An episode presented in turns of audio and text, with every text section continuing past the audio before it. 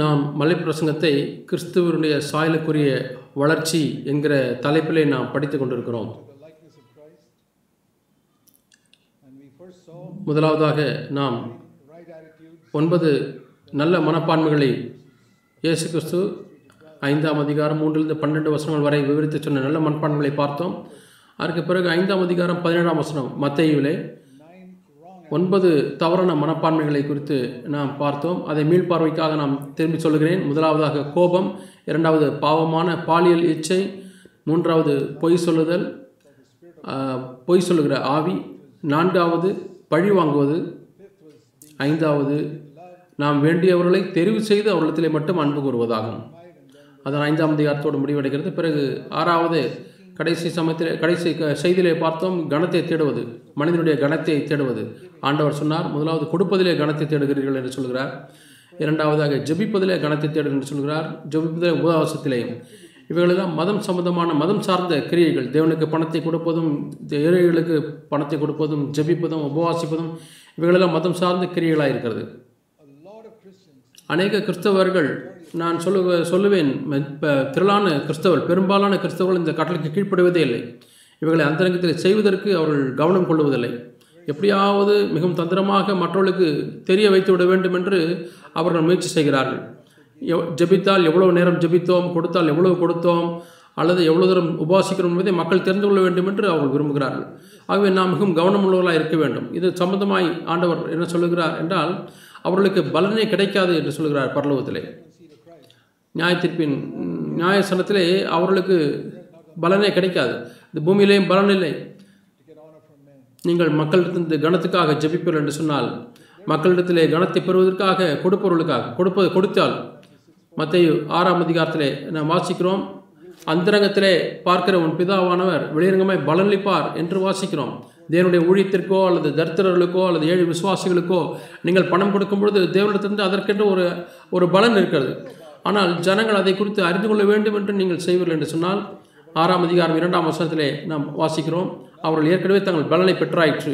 அது பூச்சியம்தான் அதற்கு பதிலாக நீங்கள் அந்த பணத்தை எடுத்து நீங்கள் கழிவரலை ஊற்றி போட்டு தண்ணீரை ஊற்றியிருந்திருக்கலாம். அதை நீங்கள் ஏழை மக்களுக்கும் கொடுப்பதற்கோ காணிக்கை பெட்டியில் போடுவதற்கு பதிலாக நீங்கள் அப்படி செய்யலாம். அது பணத்தை வீணடிப்பது தான் தேவன் எதை ஏற்றுக்கொள்கிறாரோ அதை நாம் எப்படி கொடுக்க வேண்டும் என்று சொன்னால் அந்தரங்கத்தில் கொடுக்க வேண்டும். அதை மட்டுமே தேவன் ஏற்றுக்கிறார். உங்கள் வாழ்க்கையை திரும்பி பாருங்கள். எவ்வளோ எல்லா நேரங்களிலேயும் ஜனங்கள் தெரிந்து கொள்ள வேண்டும் என்று நீங்கள் பணத்தை தேவனுடைய ஊழியத்துக்காக கொடுத்தீர்கள் அது ஏழைகளுக்கு கொடுத்தீர்கள். அவைகளெல்லாம் நீங்கள் கழிவறையை போன பணத்தைப் போல எண்ணிக்கொள்ளலாம். அது மதியனமானது முற்றிலுமாய் மதியமானது. ஒரு மதியனம் தான் அப்படி செய்வான். பணத்தை யார் கழிவறையை போட்டு ஊற்றி தண்ணீர் ஊற்றுவான்? ஒரு மதியனம் தான். அநேக விசுவாசத்தில் அப்படி செய்கிறார்கள். இரண்டாவது காரியம் நாம் ஜபிக்கும் பொழுது வேதத்தில் வாசிக்கிறோம் நாம் மக்களால் கேட்கப்படும்படியாக மக்கள் பார்க்கும்படியாக ஜெபிக்கிறோம். அநேக பொதுப்படையில் ஜெபிக்கக்கூடிய ஜபங்கள் எல்லாம் எப்படியாவது மனிதர் கேட்க வேண்டும் என்று ஜபிக்கிறோம்.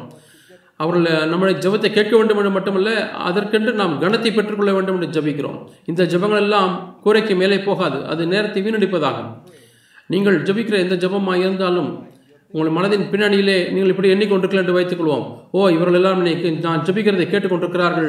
அல்லது யாராவது அல்லலே சொல்கிறார்களா அல்லலே சொன்னால் இன்னமாய் பரவசம் அடைகிறீர்கள்? இன்னும் நான் அதிக அல்லலே சொல்ல வேண்டும் என்று நீங்கள் நீங்கள் பாவம் பாவம் செய்கிறீர்கள். அப்படி ஜெபிப்பதன் மூலமாக. அது ஒரு பாவம். அப்படி ஜெபிப்பது என்பது பாவம். மக்களுடைய கனத்துக்காக ஜெபிப்பது. அநேக விசுவாசிகள் இதை உணர்வதில்லை. அப்படிதான் நான் நினைக்கிறேன் அநேக விசுவாசிகள் அவர்கள் ஜெபத்தினுடைய ஆனா அவனாவே தெரியாமல் இருக்கிறார்கள். அவர்கள் அதை அறியாது இருக்கிறார்கள் கிறிஸ்துவர்கள் அல்லாதவர்கள் ஜபிக்கிறது போலவே ஜெபிக்கிறார்கள். விசுவாசிகளே உங்களில் அநேகர் கிறிஸ்துவர் அல்லாதவர்கள் போலவே ஜபிக்கிறீர்கள். ஆகவே தேவன் உங்கள் ஜபங்களுக்கு செவி கொடுப்பதே இல்லை. ஏனென்றால் நீங்கள் இயேசு கொடுத்ததான எளிய போதனையை நீங்கள் பின்பற்ற பின்பற்றுவதில்லை.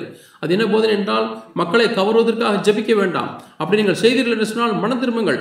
ஒவ்வொரு முறையும் நீங்கள் செய்யும் பொழுது மன திரும்புங்கள். தேவனுக்கு முன்பாக போய் ஆண்டவரே இந்த பாவத்தின் என்னை விடுதலையாக்கும் ஆண்டவரே விபச்சாரம் வேசித்தனம் என்று சொல்லப்பட்ட அந்த பட்டியலிலே தான் இந்த காரியமும் வருகிறது பிரியமானவர்களே.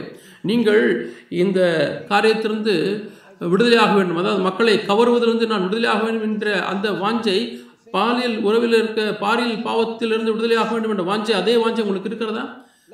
மலைப்பிரசங்கத்தை நீங்கள் வாசிக்கும் பொழுது ஆண்டவரே எப்படி நான் கண்களில் இச்சிக்கிறேன் என்பதை எந்தளவாய் வெறுக்கிறேனோ அதே போல மக்களுடைய கணத்துக்காக ஜெபிப்பதையும் ஆண்டவர் நான் வெறுக்க வேண்டும். நீங்கள் அப்படி ஜபித்திருப்பீர்கள் சொன்னால் வீட்டுக்கு போய் நீங்கள் மனம் திரும்புங்கள். ஆண்டவரே நான் இதிலிருந்து முற்றிலுமையாக விடுதலையாக வேண்டும். நான் உங்களுக்கு சொல்லுகிறேன் நான் பல ஆண்டுகளாக இதில் போராடி நான் விடுதலை அடைந்திருக்கிறேன். நீங்களும் இதை குறித்து நீங்கள் சீரியஸாக எடுத்துக்கொள்கிறீர்கள் என்று சொன்னால் நீங்கள் அநேக ஆண்டு கழித்தும் க- கழிந்திருந்தாலும் தேவன் உங்கள் ஜெபத்துக்கு செவி கொடுக்க முடியாது இப்பொழுது நீங்கள் மனம் திரும்ப விட முடியும். அநேக ஆண்டுகள் ஜெபம் தேவன் உங்கள் ஜெபங்களுக்கு செவி கொடுக்கவில்லை. ஆகவே ஒரு தகப்பனத்தில் ஒரு பிள்ளை கேட்பது போல எளிய விதத்தில் நாம் ஜெபிக்க வேண்டும். இன்னொரு காரியம் அநேக மக்கள் என்ன எண்ணுகிறார்கள் என்று சொன்னால் நீண்ட நேரம் ஜெபிப்பதினாலே தங்கள் ஜெபம் கேட்கப்படும் என்று எண்ணுகிறார்கள். ஒரு மணி நேரம் ஜபித்தால் அரை மணி நேரம் ஜெபித்தால் தேவன் கேட்பார். ஆனால் அரை நிமிட ஜெபத்தை தேவன் கேட்க மாட்டார் என்று அவர்கள் எண்ணுகிறார்கள். பாகால் தீர்க்கதரிசிகள் அவர்கள் மணிக்கணக்காக ஜெபித்தார்கள். ஆனால் எலியா அரை மணி நிமிஷம்தான் ஜெபித்தார். ஒன்று ராஜாக்கள் பதினெட்டாம் அதிகாரத்தில் இதை நாம் வாசிக்கிறோம். அந்த எலியாவின் ஜபம்தான் பதிலை கொண்டு வந்தது. இப்பொழுது மத்திய ஆறாம் அதிகாரம் எட்டாம் வசனத்திலே நாம் பார்க்கிறோம். உங்களுடைய பிதாவை நோக்கி அவர் உங்களுக்கு தேவை அறியாதிருக்கிறார் என்று சொல்லி நீங்கள் ஜெபிக்க வேண்டாம் என்று பார்க்கிறோம். நீங்கள் வேண்டிக் கொள்வதற்கு முன்னமே உங்களுக்கு இன்னது தேவை என்று அவர் அறிந்திருக்கிறார் என்று வாசிக்கிறோம். அநேக ஜனங்கள் தேவனுக்கே உபதேசம் பண்ணுகிறார்கள். போதிக்கிறார் ஏதோ ஆண்டவர் என்ன நடக்கிறது அறியாது இருக்கிறது போல கதை கதையாக தேவனிடத்தில் சொல்லுகிறார். சொல்லப்போனால் நம்மை விட அதிகமாக அவருக்கு தெரியும். நமக்கு பல நடக்கக்கூடிய சம்பவங்கள் நம்ம அறியாமல் இருக்கிறோம். ஜெபம் ஒரு குறிப்பிட்ட காரியத்தை தேவனத்தில் நேரடியாக கேளுங்கள். தேவனுக்கு உபதேசம் பண்ண வேண்டாம். குறிப்பான ஜப குறிப்பை அப்படியே நீங்கள் சொல்லுங்கள். தேவன் எனக்கு ஏற்கனவே தெரியும். அப்படியால் நீங்கள் கேட்கலாம் ஏன் நான் ஜெபிக்க வேண்டும்? ஏனென்றால் நாம் தேவனோடு கூட நம்முடைய தேவையை சொல்லிவிட்டோம் என்றதான சந்தோஷமும் ஒரு மகிழ்ச்சியும் நமக்கு இருக்க வேண்டும் என்பதுதான் தேவனுடைய விருப்பமாக இருக்கிறது நீங்கள் வியாதியாக இருந்தால் நீங்கள் ஜெபிக்கிறீர்கள் தேவனுக்கு அது தெரியாது என்று எண்ணுகிறீர்களா? உங்களுடைய பிள்ளை வியாதிப்பட்டால் தேவனுக்கு அது தெரியவில்லை என்று எண்ணுகிறீர்களா? இல்லை. தேவன் அறிந்திருக்கிறார். நாம் அவருக்கு சொல்லுவதற்காக ஜெபிக்கவில்லை. ஆண்டவரே நான் இப்பொழுது என்னுடைய விசுவாசத்தை பயிற்றுவிக்க விரும்புகிறேன். விசுவாசத்தை அப்பியாசிக்க விரும்புகிறேன் கர்த்தாவே. ஆண்டவரே நான் கேட்காமலேயே நீர் என் குழந்தைக்கு சுகத்தை கொடுத்துக்க முடியும். ஆனால் உம்மோடு கூட சேர்ந்து இணைந்து நானும் வேலை செய்ய விரும்புகிறேன் என்று சொல்ல வேண்டும். அங்கே அந்த வேலைக்காரர்கள் திராட்சரசத்தை தண்ணீரை திராட்சரசமாய் மாற்றும் பொழுது தண்ணீரை கொண்டு வந்து ஊற்றினார் அல்லவா? காணா ஒரு கல்யாணத்திலே. ஆண்டவராக இயேசு கிறிஸ்து அந்த திராட்சரசத்தை மாற்றினார். தேவன் தொண்ணூத்தொம்பது சதவீதத்தை இயேசு செய்தார் ஒரு சதவீதத்தை வேலைக்காரர்கள் செய்தார்கள். இப்படித்தான் நாம் ஜெபத்தை நாம் விளங்கிக் கொள்ள வேண்டும். இது அநேக புத்தியனமான தேவையில்லாத காரியங்களிலிருந்து நம்மை விடுதலையாக்கும். வீ நேரத்தை விரயமாக்குகிற ஜபத்திலிருந்து நம்ம விடுதலையாக்கும். நம்ம எப்படி ஜெபிக்க வேண்டும்? மத்திய ஆறாம் அதிகாரம் ஒன்பதுலேருந்து பதினைந்து வரை அவர் சொல்லுகிறார். நீங்கள் எப்பொழுதும் இதையே வாசிங்கள் என்று சொல்லி அவர் அந்த ஜெபத்தை அவர் சொல்லவில்லை. ஆனால் நம்முடைய ஜெபங்கள் ஒவ்வொன்றும் இந்த மாதிரியாக இருக்க வேண்டும் என்று சொல்லுகிறார். இந்த வழியில் இருக்க வேண்டும் என்று சொல்லுகிறார். முக்கியமான காரியம் என்னவென்றால் இந்த ஜெபத்தை நான் மனப்பாடம் பண்ணி கொள்வதல்ல. அநேக ஜனங்கள் இதை ஞாபகம் ஞாபகம் மனப்பாடம் பண்ணி கொண்டிருக்கிறார்கள் ஒவ்வொரு முறையும் அவர்கள் கிளிப்பிள்ளையை போல சொல்லுகிறார்கள். நான் பிள்ளையா சிறு பிள்ளையா இருக்கும் பொழுது என்னுடைய அப்பா பெற்றோர் சொல்லிக் கொடுத்தார்கள். வீட்டில் இருந்து படுக்கையில் எழுந்திருக்கும் பொழுது இந்த ஜெபத்தை நான் செய்வேன். நான் அதற்காக நன்றி உள்ளவனாக இருக்கிறேன். ஆனால் நான் வளர வளர பவுல் சொல்லுகிறார் நான் குழந்தையாக இருக்கும் பொழுது குழந்தையைப் போல பேசினேன் நான் வளர்ந்த பொழுது குழந்தைத்தனத்தை விட்டுவிட்டேன் என்று சொல்கிறார். ஆகவே இன்றைக்கும் அதை ப- கிளிப்பிள்ளையை போல திரும்பி திரும்பி சொல்லிக் கொடுப்பதில் சொல்லுவதில் என்ன பிரயோஜனம் இருக்கிறது? சிறு பிள்ளைகள் அதை விளங்கிக் கொள்ள மாட்டார்கள். ஆனால் இந்த விதமாக ஜெபியுங்கள் நீங்கள் ஜெபம் பண்ண வேண்டிய விதமாவது என்று சொல்லுகிறார். இந்த ஜெபத்தில் என்ன அவர் கற்றுக் கொடுத்திருக்கிறார்? நாம் இதை பார்க்கிறோம். இந்த பகுதியில் இது வருகிறது. மனிதனுடைய கணத்தை தேடக்கூடிய அந்த வசனங்களுக்கு பின்னாக இது வருகிறது. நாம் தேவனுடைய ம- கணத்தை தான் தேட வேண்டும். தேவனுடைய மகிமை தான் நாம் தேட வேண்டும். பணத்தை கொடுக்கும் பொழுதாலும் சரி ஜெபிக்கும் பொழுதாலும் சரி உபவாசிக்கும் பொழுதாக இருந்தாலும் சரி நாம் தேவனுடைய மகிமைக்காய் செல்ல வேண்டும். ஆகவே அவர் எப்படி தேவனுடைய மகிமை தேட வேண்டும் என்று சொல்லுகிறார்? நமக்கானதை நாம் தேடக்கூடாது. ஆகவே தேவனுக்கு மகிமையை தேடுவது என்பது நமக்கானதை தேடுவதற்கு நேர் எதிராக இருக்கிறது. இந்த பகுதி முழுவதுமாக நீங்கள் உங்களுக்கென்று ஒரு பலன் கிடைக்கும்படியாக நீங்கள் பணத்தை கொடுக்கிறீர்களா? அது ஒரு பாவம். உங்களுக்கென்று கணத்தை தேடும்படியாக ம நீங்கள் ஜெபிக்கிறீர்களா? உபவாசிக்கிறீர்களா? அது ஒரு பாவம். இந்த ஜெபத்திலேயே நீங்கள் பாருங்கள் நீங்கள் உங்களுக்கானதை தேடக்கூடாது. அதுதான் வலியுறுத்தப்படுகிறது. நாம் தேவனுடைய மகிமையை நாம் தேடுவோம். ஆகவே தான் இந்த ஆறு விண்ணப்பங்கள் இங்கே நாம் பார்க்கிறோம். நீங்கள் அதனுடைய வரிசையை நீங்கள் பாருங்கள். முதல் மூன்று விண்ணப்பங்கள் தேவனுடைய ராஜ்யத்தை தேவனுடைய நா- நாமம் தேவனுடைய ராஜ்யம் தேவனுடைய சித்தம். ஆண்டவரே உங்களுடைய நாமம் பரிசுத்தப்படுவதாக. ஆண்டவரே என்னை குறித்து மக்கள் என்ன சொல்வார் என்பதை குறித்து நான் கவலைப்படையவில்லை என்னுடைய பேரை அற்பமாக இருந்தாலும் பரவாயில்லை நீ கிண்டல் செய்தாலும் பரவாயில்லை. நான் பொய்யன் நான் ஒரு தவறான உபதேசக்காரன் சொன்னாலும் பரவாயில்லை. என்னுடைய பேர் ஆண்டவரே முக்கியமானதே அல்ல ஆண்டவரே. என்னுடைய பெயரை மக்கள் அறிந்து கொள்ள வேண்டாம் ஆண்டவரே. ஆனால் இயேசுடைய நாமம் மைமைப்பட வேண்டும். என்னுடைய அருமையான சகோதரர்களே என்னை கேட்டுக்கொண்டிருக்கக்கூடிய சகோதர சகோதரிகளே நீங்கள் நேர்மையாக ஒன்றை சொல்ல முடியுமா? நீங்கள் ஒரு துளி கூட ஜனங்கள் நீங்கள் யார் என்பதை அறிந்து கொள்ள வேண்டுமோ? நீங்கள் என்ன செய்கிறீர்கள் என்பதை அறிந்து கொள்ள வேண்டுமோ?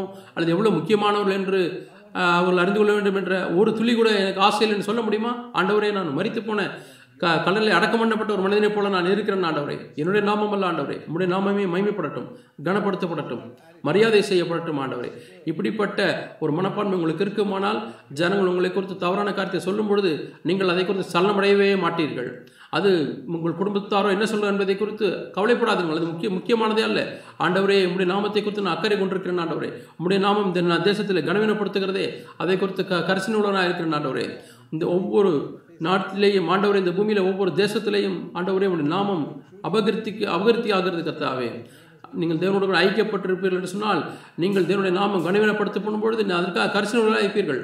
நான் அதிக ஆண்டுகள் ஜெபித்தேன். ஆண்டவரே இந்திய தேசத்திலே உடைய நாமம் கனவீனப்படுத்தப்படுகிறது ஆண்டவரே அந்த நாமத்தை மைமைப்படுத்த ஒன்று சிறிதான ஒரு நான் செய்யட்டும் ஆண்டவரே என்று நான் ஜெபித்தேன். நாங்கள் இந்த புதிய உடன்படிக்கையின் சபையை தேவனுடைய நாம மைமைக்காக கட்டும்படியாக நாங்கள் முயற்சித்திருக்கிறோம். அநேக பாஸ்டர்மார்கள் பணத்தினுடைய பணத்தை வாங்கி தான் சபையை கற்றிருக்கிறார்கள் இந்த நாட்டிலே லாக்டவுன் நாட்களிலே ஜனங்கள் சபைக்கு வர முடியவில்லை காணிக்கை கொடுக்க முடியவில்லை என்பது என்று கவலைப்படுகிறார்கள். அவர்கள் வீட்டிலே இருக்கக்கூடிய அவைக்குரிய வளர்ச்சியை குறித்து இவர்கள் அக்கறைப்படுவதில்லை. அவர்கள் தேவனுடைய செய்தி அனுப்பவில்லை. எப்படியாவது நீங்கள் செக்கை அனுப்பிவிட்டீர்களா? சில மக்கள் சொல்லுகிறார்கள் நீங்கள் காணிக்கை ஒரு ப கவரிலே போட்டு அந்த கதவுக்குள்ளாக நீங்கள் தோ ஆலயத்துக்குள்ளாக நீங்கள் போட்டு விடுங்கள் என்று சொல்லுகிறார்கள். இவர்கள் பணத்தை எவ்வளவாய் நேசிக்கிறார்கள் பாருங்கள். பெரும்பாலான பிரசங்கியார்கள். அவர்கள் தேவனுடைய மகிமையை தேடவில்லை. அவர்கள் தங்களுடைய பொருளாசை தேடுகிறார்கள். அவர்கள் தங்களுக்கானவர்களை தேடுகிறார்கள். இந்த பாபிலோனிய கிறிஸ்தவத்தின் மத்தியிலே தேவன் ஒரு சில புது உடன்படிக்கை சபைகளை அவர் ஸ்தாபிக்க முடியாத விரும்புகிறார். அந்த சபையிலே உள்ள மக்கள் பணத்திலேயோ விருப்பமுள்ளவர்களாக இருக்க மாட்டார்கள். ஜனங்களை தேவனுக்குள்ளே நடத்த வேண்டும் என்று விரும்புவார்கள். தேவனுடைய நாமத்தை மைமைப்படுத்த முடியாது சுத்தமான வாழ்க்கை வாழ முடியாது விரும்புவார்கள். ஆண்டவரே நம்முடைய நாமம் மைமைப்படுவதாக குறிப்பாக இந்திய தேசத்திலே ஆண்டவரே கிறிஸ்தவத்தின் மூலமாக நாமம் து- தூஷிக்கப்படுகிறதே. அருமையான சகோதரிகளே சகோதரர்களே இந்த காரியத்தை சீரியஸாக எடுத்துக்கொண்டு உங்களை சுற்றிலும் திரும்பி பாருங்கள். பாபிலோனிய கிறிஸ்தவத்தில் எவ்வளவு அழிவு இருக்குதுன்னு என்று பாருங்கள். அது உங்களுடைய வாழ்க்கையில் ஒரு கவலையை கரிசனை கொண்டு வருகிறதா? ஆண்டவரே ஜனங்கள் எப்படி இருக்கிற நானே செய்யட்டும். அப்படி நீங்கள் மனப்பான்மை வைத்திருப்பீர்கள் என்று சொன்னால் ஆண்டவரே உங்களுடைய நாமம் பரிசுத்தப்படுதா என்று ஜெபிக்க முடியாது. ஆண்டவரே முதலாவது கிறிஸ்தவ மத்தியில் நம்முடைய நாமம் பரிசுத்தப்படட்டும் ஆண்டவரே. அதற்கு பிறகு உலகின் மீதி பாகங்களிலே. இரண்டாவது அவர் சொல்லுகிறார் ஆண்டவரே நம்முடைய ராஜ்யம் வரட்டும். அது அவர் பூமிக்கு திரும்பி வருவதை குறித்து சொல்லவில்லை. அவர் கண்டிப்பாக வரப்போகிறார் தான் ஆண்டவராக இயேசு சீக்கிரம் வாரம் என்று அதே அதோடு கூட அந்த ராஜ்யம் இப்பொழுது ஆரம்பிக்கிறது ஆண்டவரே. தேவனுடைய ராஜ்யமானது பெந்தகோசை நாளில் இந்த பூமிக்கு வந்தது. அது அந்த நாளிலே ஸ்தாபிக்கப்பட்டது. முதல் சபை அந்த நூற்றி இருபது பேர் நாளில் ஸ்தாபிக்கப்பட்டது. ஒவ்வொரு சபையும் ஒவ்வொரு மெய்யான சபையும் அந்த சபைக்கு கிறிஸ்து தான் தலையாக இருக்கிறார்.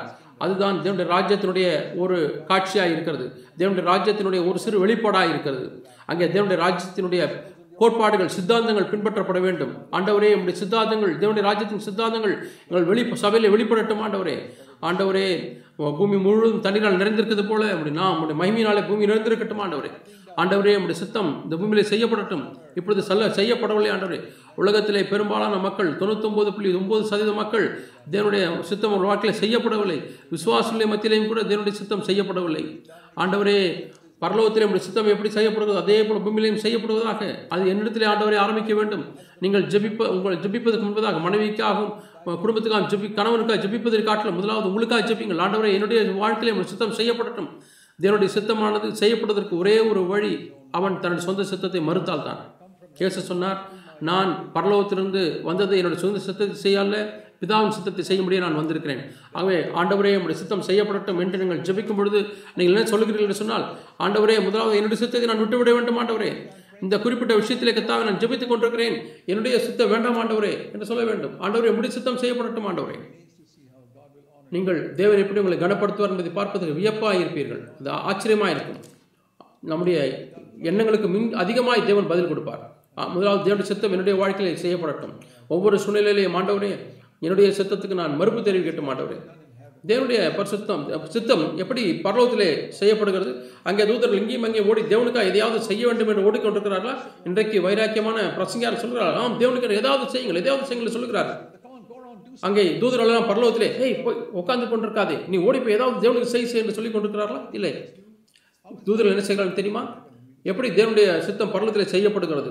அப்படி தெரிந்து அறிந்து கொண்டுதான் பூமியில் செய்வது எப்படி செய்யப்படுவது எப்படி என்று உங்களுக்கு தெரியும். அவர்கள் தேவ தேவனுக்காக காத்திருக்கிறார்கள் தேவன் என்ன சொல்ல போகிறார் என்பதை அவர் கேட்க கா- ஆயத்தமாக இருக்கிறார்கள் அதற்கு பிறகு போய் செய்கிறார்கள் ஒரு அருமையான வாசகம் இங்கே இருக்கிறது. ஒன்று குறைந்தியரிலே ஒரு வசனத்தை வாசிக்கிறோம். ஒன்று குறைந்தியர் நான்காம் அதிகாரம். ஒன்று குறைந்தியர் நான்காம் அதிகாரம் இரண்டாம் வசனத்தில் வாசிக்கிறோம். உக்ரானக்காரன் உண்மையுள்ள என்று காணப்படுவது அவனுக்கு அவசியம்.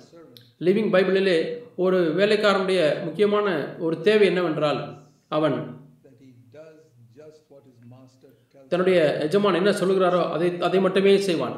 அதுதான் உன்னிலுள்ளவன் என்பதனுடைய வார்த்தையின் அர்த்தம். ஒன்று குறைந்த நான்கு இரண்டு. மிக முக்கியமான காரியம். தூதர்கள் என்ன செய்கிறார்கள் என்றால் தேவனுக்காக காத்திருக்கிறார்கள் அவர்களுக்கு என்ன சொல்ல விரும்புகிறார் அதை மட்டும் தான் செய்கிறார்கள் அவங்க எதையாவது தேவனுக்கு என்று செய்ய வேண்டும் என்று சொல்லி சுற்றி சுற்றி ஓடிக்கொண்டிருப்பதில்லை. அனைத்து விசுவாசிகள் தேவனுக்கு எதையாவது செய்ய வேண்டும் என்று ஓடுகிறார்கள். தேவனிடத்திலே காத்திருப்பதற்கு நேரம் எடுப்பதில்லை.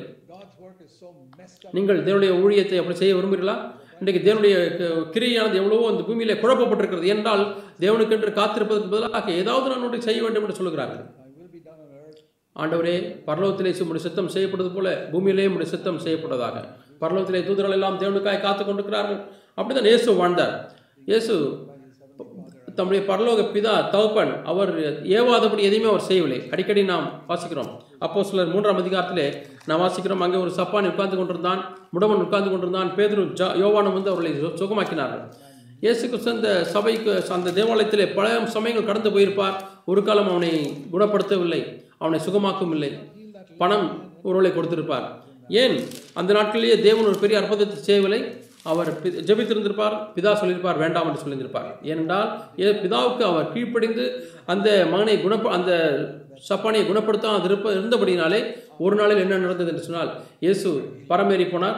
பேதுரு அவரை சுகப்படுத்தினார். ஐயாயிரம் பேர் அன்றைக்கு ரட்சிச்சு ரட்சிக்கப்பட்டார் அப்போ சொன்னபடி நான்காம் அதிகாரத்தில் வாசிக்கிறோம்.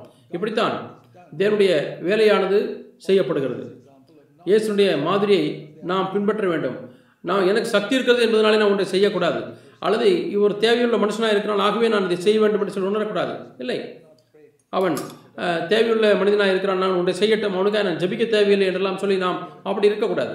பணத்தை கேட்கிறான் நான் பணத்தை கொடுக்க வேண்டும். இல்லை அப்படி இயேசு அப்படி வேலை செய்யவே இல்லை ஊழியம் செய்யவே இல்லை. ஆண்டவரே பரலோகத்திலே தூதர்கள் எப்படிப்பட்ட சித்தத்தை செய்கிறார்கள் அதுபோல இந்த சித்தம் செய்யப்படுவதாக. அருமையான சகோதர சகோதரிகளே இப்படிப்பட்ட ஜெபத்தை நீங்கள் செய்ய கற்றுக்கொள்ளுங்கள். நாம் தேவனுடைய சித்தத்தை தேடுவதற்கு அதிக சோம்பேறிகளாக இருக்கிறோம். அனைவரும் விசுவாசிகள் சோம்பேறிகளாக இருக்கிறார்கள். அவர்கள் நன்மை செய்மை தீமை அறியத்தக்க விருட்சத்தின் கனினாலே வாழ்ந்து கொண்டிருக்கிறார்கள். இது தவறு என்று சொன்னால் வேதம் சொல்லுகிறது தவறு ஆகவே செய்ய மாட்டேன். அது அது நன்மை தீமை அறியத்தக்க விருட்சத்தில் ஆதாம் வாழ்ந்தது போல. ஆண்டவரே நம்முடைய சித்தம் பரத்திலே செய்யப்படுவது போல பூமியிலேயும் செய்யப்படுவதாக. ஆகவே தேவனுடைய மூ- இந்த ஜபத்தில் உள்ள மூன்று விண்ணப்பங்கள் தேவனுடைய மகிமை தேவனுடைய ராஜ்யம் தேவனுடைய சித்தம். அதுக்கு பிறகு நம்முடைய தேவைகள். My sin. எண்ணெல்லாம் முதல் தேவை? என்னுடைய பாவங்களை மன்னியும் என்று சொல்லி எண்ணலாம். ஆனால் அது இரண்டாவதாக வருகிறது. நம்முடைய இயல்பான வாழ்க்கையில் தேவன் அவ்வளோ விருப்பமுள்ளவராக இருக்கிறார். நாம் தேவன் நம்முடைய சரீர தேவைகளுக்கு அவர் விருப்பம் உள்ளவர் இல்லை என்று யார் சொன்னது?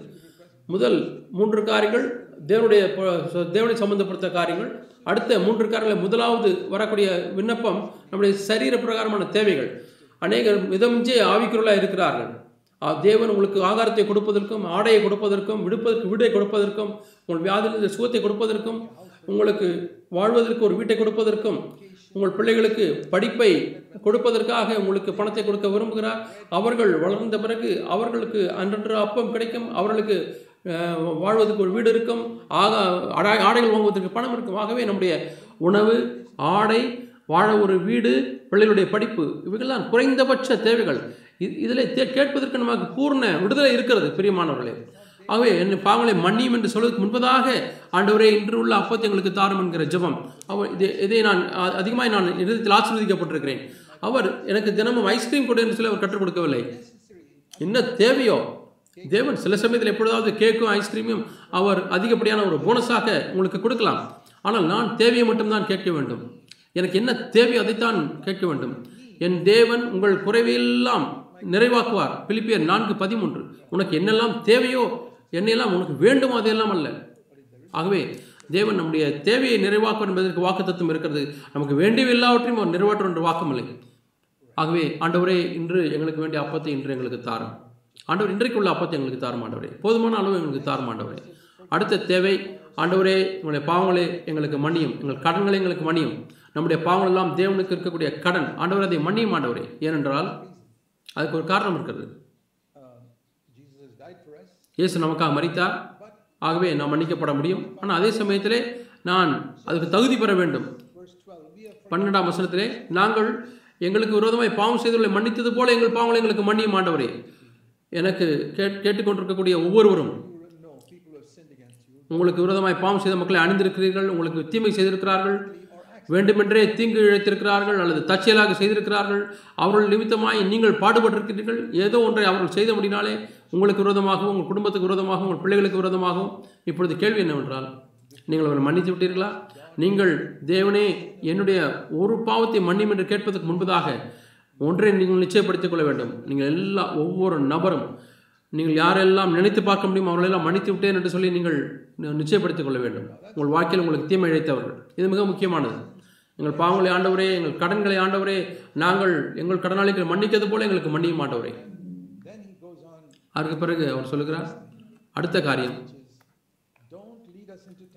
எங்களை சோதனைக்கு உட்பட பண்ணாமல் ஒரு பலவீனமான மனிதனுடைய ஜெபம் அநேகர் தைரியமாக இருக்கிறார்கள் நான் எந்த சோதனை வென்று விடுவேன் என்று சொல்கிறார்கள் இல்லை இல்லை அப்படி இல்லை அவர் பிதாவே தகப்பனே என்னை விட்டு விடாதிரும் ஆண்டவரே. அதனுடைய பொருள் என்னவென்றால் ஆண்டவரே என்னால் தாங்க முடியாத ஒரு சோதனை தாங்க முடியா சந்திக்க முடியாது நீர் அள- அனுமதிக்க வேண்டாம் ஆண்டவரே. ஒன்று கொஞ்சம் பத்து பதினில் வாக்கு பண்ணியிருக்கிறார். உங்கள் திராணிக்கு மிஞ்சி அவர் அதை சோதிக்கப்பது சோதிப்பதில்லை. நீங்கள் ஜெபிக்க வேண்டும். உங்களுக்கு என்ன தேவை என்பதை தேவன் அறிந்திருக்கிறார். ஆனாலும் நீங்கள் ஜெபிக்க வேண்டும் என்று தேவன் விரும்புகிறார். ஆண்டவரே என்னை அந்த சோதனைக்குள்ளே நடத்த வேண்டாம் ஆண்டவரே. இது ஒரு தாழ்மையான ஒரு ஜெபம் ஒரு தாழ்மையான மனிதனுடைய ஜெபம். ஆண்டவரே சில சோதனைகள் இருக்கிறது. எனக்கு தாங்குவதற்கு அதிக சக்தி உள்ள உள்ள சோ சோதனைகளாக இருக்கிறது. வலிமையான சோதனைகளாக இருக்கிறது. நான் பாவம் செய்ய விரும்பவில்லை ஆண்டவரே. ஆகவே என்ன ஆண்டவரே எனக்கு மிக அதிகமாக இருக்கக்கூடிய சோதனை சந்திக்க என்னை வழிநடத்தாதிரும் ஆண்டவரே. எதை நான் கையாள முடியும் அப்படிப்பட்ட சோதனை மட்டும் தாரும் ஆண்டவரே. நான் உடைய நாமத்தை கனவீனப்படுத்த விரும்பவில்லை ஆண்டவரே என்று சொல்ல வேண்டும். பாம் செய்து உடைய நாமத்தை கனவீனப்படுத்த வேண்டாம் ஆண்டவரே. ஆகவே சோதனையிலிருந்து மட்டுமல்ல எல்லா பாவத்திலிருந்து மட்டுமல்ல எல்லா பிசாசனுடைய வஞ்சனிலிருந்து மாண்டவர் எங்களை விடுதலையாக்கும் என்று ஜபிக்க வேண்டும். தீமையான காரியங்கள் சாத்தனுடைய தந்திரங்கள் அவன் நமக்கு தீங்கிழைக்க முடியாது செய்யக்கூடிய காரியங்கள் எல்லா தீமையிலிருந்து எங்களை ரட்சித்தருளும் ஆண்டவரே. ஆண்டவர் தீமையானவரிடத்திலிருந்து வரக்கூடிய தீமையிலிருந்து எங்களை ரட்சித்தருளும் ஆண்டவரே. எந்த சாத்தனோடு உள்ள எல்லா தொடர்பையும் ஆண்டவரே நீ அதிலிருந்து எங்களை பாதுகாத்துக் கொள்ளும் ஆண்டவரே. நான் அறியாமலும் கூட கத்தாவே நான் சாத்தனோடு கூட தொடர்பை ஏற்படுத்திக் கொள்ளக்கூடாது. எந்த பழக்கத்தின் மூலமாக ஆண்டவரே என்னை அறியாமல் கூட ஆண்டவரே நான் செய்யக்கூடாது. என்னை விடுதலையாக்கும் ஆண்டவரே. எனக்கு வெளிச்சத்தை தாரும் ஆண்டவரே. நான் சாத்தானை எதிர்க்க விரும்புகிறேன் ஆண்டவர் இயேசு நாமத்தினாலே. அவனை விரட்ட வேண்டும் ஆண்டவரே. இங்கே சொல்லப்பட்டிருக்கிறது. அங்கே என்னுடைய வேதாகமத்தின் மார்ஜினில் சொல்லப்பட்டிருக்கிறது. தீமையானவனிலிருந்து நீங்கள் ரட்சித்துக் கொள்ளும் என்று சொல்லுகிற காரியம். இந்த ஜெபம் எப்படி முடிகிறது என்று சொன்னால் பதிமூன்றாம் வசனம் கடைசி பகுதி. நம்முடைய ராஜ்யம் ஆகவே முதலாவது நம்முடைய தேவை நம்முடைய வாஞ்சை தேவனுடைய நாம மகிமைப்பட வேண்டும் என்றெல்லாம் சொல்லி கடைசி முடிவதும் எல்லா மகிமையும் தேவனுக்கே கொடுத்து நான் அந்த ஜிபம் முடிகிறது. ஆண்டவரே ஒவ்வொரு நாளும் ஆண்டவரை நமக்கு மகிமையை செலுத்தி நான் முடிக்க வேண்டும். நான் என்ன செய்தாலும் ஆண்டவரை வல்லமை முடியது ராஜ்யம் முடியது கத்தாவே ஆண்டவரை ராஜ்யம் முடியது கத்தாவே ஆமீன். என்று ஆமீன் என்பது முக்கியமான ஒரு வார்த்தை தான் பிரியமானவர்களே. ஆமீன் என்பது விசுவாசத்தினுடைய ஒரு வெளிப்பாடு பிரியமானவர்களே. ஆமீன் என்பது நாம் விசுவாசத்தினுடைய அளவை வெளிப்படுத்தாமல் இருக்கிறது சொன்னால் நாம் மெய்யான கிறிஸ்தவத்தின் வழி விலகி விட்டோம் என்ற அர்த்தம். ஆமீன் என்பது இவரைய பதமாக இருக்கிறது அதை நாம் எப்படி விளக்கி சொல்லலாம் என்றால் ஆம் அப்படியே ஆகும் என்று சொல்வதற்கு சமம். ஆகவே நான் ஒரு ஜெபத்தை செய்கிறேன். அது முதிய முடிவல்ல. அந்த முடிவிலே என்னுடைய விசுவாசத்தை நான் வெளிப்படுத்துகிறேன். எப்படி என்று சொன்னால் அது அப்படியே ஆகட்டும் என்று சொல்லி நான் முடிக்கிறேன். என்னால் நான் தேவனுடைய மைமிக்காய் கேட்டிருக்கிறேன். அவருடைய சித்தத்தை நான் கேட்டிருக்கிறேன். ஆகவே இங்கு நாம் ஆறு விண்ணப்பங்களை நாம் பார்த்தோம். முதலாவது மூன்று தேவன் க- பொறுத்த தேவன் சம்பந்தப்பட்ட காரியங்கள் அடுத்த மூன்று என் என்னுடைய சம்பந்தப்பட்ட காரியங்கள். இந்த குறிப்பு க- என்னவென்றால் தேவனை முதலாவது நாம் வைக்க வேண்டும். இந்த ஜெபமானது நம்மை சுயத்தை மையமாய் கொண்ட ஜெபத்தை நம்மை விடுதலை வேண்டும். ஆண்டவரே ஏன் தலைவலியை குணமாக்குங்க ஆண்டவரே ஏன் தலை பணத்தை தேவையை தேவை சந்திங்க ஆண்டவர். அப்படி இல்லை ஆண்டவரே உம்முடைய ராஜ்யம் வரட்டும். முடி நாம மகிமைப்படட்டும். முடி சித்தம் செய்யப்படட்டும். அதற்கு பிறகு என்னுடைய தேவை என்னுடைய ஆகார தேவை கூட. வாழ வேண்டும் இந்த பூமியிலே அடுத்து வருகிறது. ஆண்டவரே உம்முடைய முதலாவது உம்முடைய நாமம் உம்முடைய ராஜ்யம் உம்முடைய சித்தம். ஆகவே இது நம்முடைய சுயத்தை மையமாக வைப்பதிலிருந்து விடுதலை அடையக்கூடியதான ஒரு ஜெபம். தேவனை மையமாக வைத்து ஜெபிக்கக்கூடிய ஜெபத்தை நாம் கற்றுக்கொள்ள வேண்டும். அநேக ஜெபங்கள் கிறிஸ்தவர்கள் செய்யக்கூடிய ஜெபங்கள் சுயத்தை மையமாய் வைத்து ஜபிக்கக்கூடிய ஜெபங்கள். ஆகவே நான் அப்படி இருந்தால் கிறிஸ்துவை போல அல்ல. இயேசு எப்பொழுதுமே தேவனுடைய மகிமையை மனதிலே கொண்டே ஜபித்தார். பிதாவுடைய ஜாபத்தை ஜ மகிமையை கொண்டே ஜெபித்தார். இப்பொழுது நான் மிக முக்கியமான ஒரு பகுதிக்கு நான் வர விரும்புகிறேன். நாம் இயேசுவும் அதை முடிலே கொண்டு வந்தார். அவர் ஜெபத்தை ஆமென் என்று சொன்ன பிறகு அவர் ஒரு காரியத்தை சொல்ல ஆரம்பிக்கிறார். இந்த ஆறு வேண்டுதல்களிலே இயேசு சொல்கிறார் நான் ஒன்றை எடுத்துக்கொள்ள வேண்டும் என்று விரும்புகிறேன். ஆறு வேண்டுதல்கள் இங்கே உங்களுக்கு சொல்லிக் கொடுத்தேன். ஆனால் அந்த வேண்டுதலில் ஒரு வேண்டுதலை நான் எடுத்துக்கொள்ள விரும்புகிறேன். அந்த விஷயத்தில் தான் மிகுந்த ஆபத்தில் நீங்கள் இருக்கிறீர்கள். நீங்கள் ஒழுங்காய் ஜெபிக்க கூட முடியாமல் இருக்கிறீர்கள். அது என்னவென்றால் ஆண்டவரே மற்றவர்களை நாங்கள் மன்னிக்கிறது போல எங்களை பாவங்களை எங்களுக்கு மன்னித்தரலும் ஆண்டவரே. நான் மீண்டும் உங்களுக்கு சொல்ல விரும்புகிறேன் பதினான்காம் வசனம். மனுஷருடைய தப்பிதங்களை நீங்கள் அவர்களுக்கு மன்னித்தால் உங்கள் பரம பிதா உங்களுக்கு மன்னிப்பார். நாம் மனம் திரும்ப வேண்டும் பாவத்தை அறிக்கை செய்ய வேண்டும். யோவான் ஒன்று யோவான் ஒன்று ஒன்பதில் வாசிக்கிறோம் நம் பாவங்களை அறிக்கையிட்டால் அவைகளை மன்னிப்பதற்கு அவர் நீதி உண்மை உள்ளவராக இருக்கிறார். அவர் நம்முடைய எல்லா அநீதியிலிருந்தும் நம்மை சுத்திகரிப்பார். ஒன்று யோவான் ஒன்று ஒன்பது. அது எப்படி என்றால் ஒரு நிபந்தனை நீங்கள் பின்பற்றினால்தான் நம்முடைய பாவங்களை நாம் அறிக்கையிட்டால் எல்லாரும் அதை அறிந்திருக்கிறார்கள். ஒன்று ஒன்று ஒன்பது ஒரு நிபந்தனையோடு வருகிறது. நீங்கள் அறிக்கை செய்யாவிட்டால் நீங்கள் மன்னிக்கப்பட மாட்டீர்கள். ஆண்டவர் இங்கே இன்னொரு நிபந்தனை கொடுக்கிறார். இப்படி செய்வாயானால் நீ மற்றவர்களை மன்னிப்பாயானால். ஒன்னியவன் ஒன்றும் போது எவ்வளோ முக்கியமோ அந்த அளவுக்கு இந்த வசனம் முக்கியமானது பிரியமானவர்களே. அப்பொழுதுதான் உங்கள் பாவங்கள் மன்னிக்கப்படும். ஒன்னியவன் ஒன்று ஒன்பதில் என்ன வாசிக்கிறோம்? பாவங்களை அறிக்கையிட்டால். பாவங்களை அறிக்கையிடாவிட்டால் மன்னிக்கப்படாது. மற்றவர்களை மன்னிக்காவிட்டால் அதுவும் இந்த அஹ், நிபந்தனையோடு இருந்து ஆரம்பிக்கிறது. மன்னியாவிட்டால். ஆக எத்தனை பேர் இந்த வசனத்தை ஒன்றியவன் ஒன்று ஒன்பதை போல முக்கியமானதாய் பார்க்கிறீர்கள்? Emphasizes that in the next. அவ அ- அதை அடுத்த வசனத்தையும் சொல்லி இன்னுமாய் முக்கியப்படுத்துகிறார். அதை அவர் நமக்கு தெளிவாக்குகிறார். மத்திய ஆறு பதினைந்து வாசிக்கிறோம். மனுஷனுடைய தப்பிதங்களை நீங்கள் அவர்களுக்கு மன்னியாதிருந்தால் உங்கள் பிதா உங்கள் தப்பிதங்களை மன்னியாதிருப்பார். நான் முற்றிலுமாய் நிச்சயித்திருக்கிறேன் ஒன்றை குறித்து. அநேக பெரும்பாலான மக்கள் தங்களை விசுவாசம் என்று அழைத்துக் கொள்கிறார்கள். அவளுடைய பாவங்கள் மன்னிக்கப்படவில்லை. நீங்கள் நான் சொல்வதை நீங்கள் நம்ப வேண்டாம். நான் போதுமான விசுவாசிகளை அறுபது ஆண்டு காலங்களில் பார்த்திருக்கிறேன். இந்த உலகத்தில் பல பகுதியில் நான் பார்த்திருக்கிறேன். கசப்பு வைத்திருக்கிறார்கள் தவறான மனப்பான்மை வைத்திருக்கிறார்கள். ஜன் தங்களுக்கு தீங்கிழைத்த ஏதோ ஒரு விதத்தை தீங்கிழைத்த மக்கள் மீது ஒரு குறை வைத்திருக்கிறார்கள். அவர்களை மன்னிக்கவில்லை. நான் அப்படிப்பட்ட ஒவ்வொரு நபருக்கும் இயேசு நாமத்தில் சொல்லுகிறேன். உங்களுடைய பாவங்கள் மன்னிக்கப்படவில்லை. நான் அதை நேரடியாக உங்களுக்கு சொல்லுகிறேன். நீங்கள் நியாயத்திற்கு நாளிலே எனக்கு நன்றி உள்ளவராக நான் சத்தியத்தை சொன்னபடினாலே. அநேக பிரசங்கியார்கள் இந்த சத்தியத்தை சொல்வதில்லை. நீங்கள் ஒரு தனி நபரையாவது நீங்கள் மன்னிக்காமல் இருப்பீர்கள் என்று சொன்னால் இந்த முழு உலகத்திலே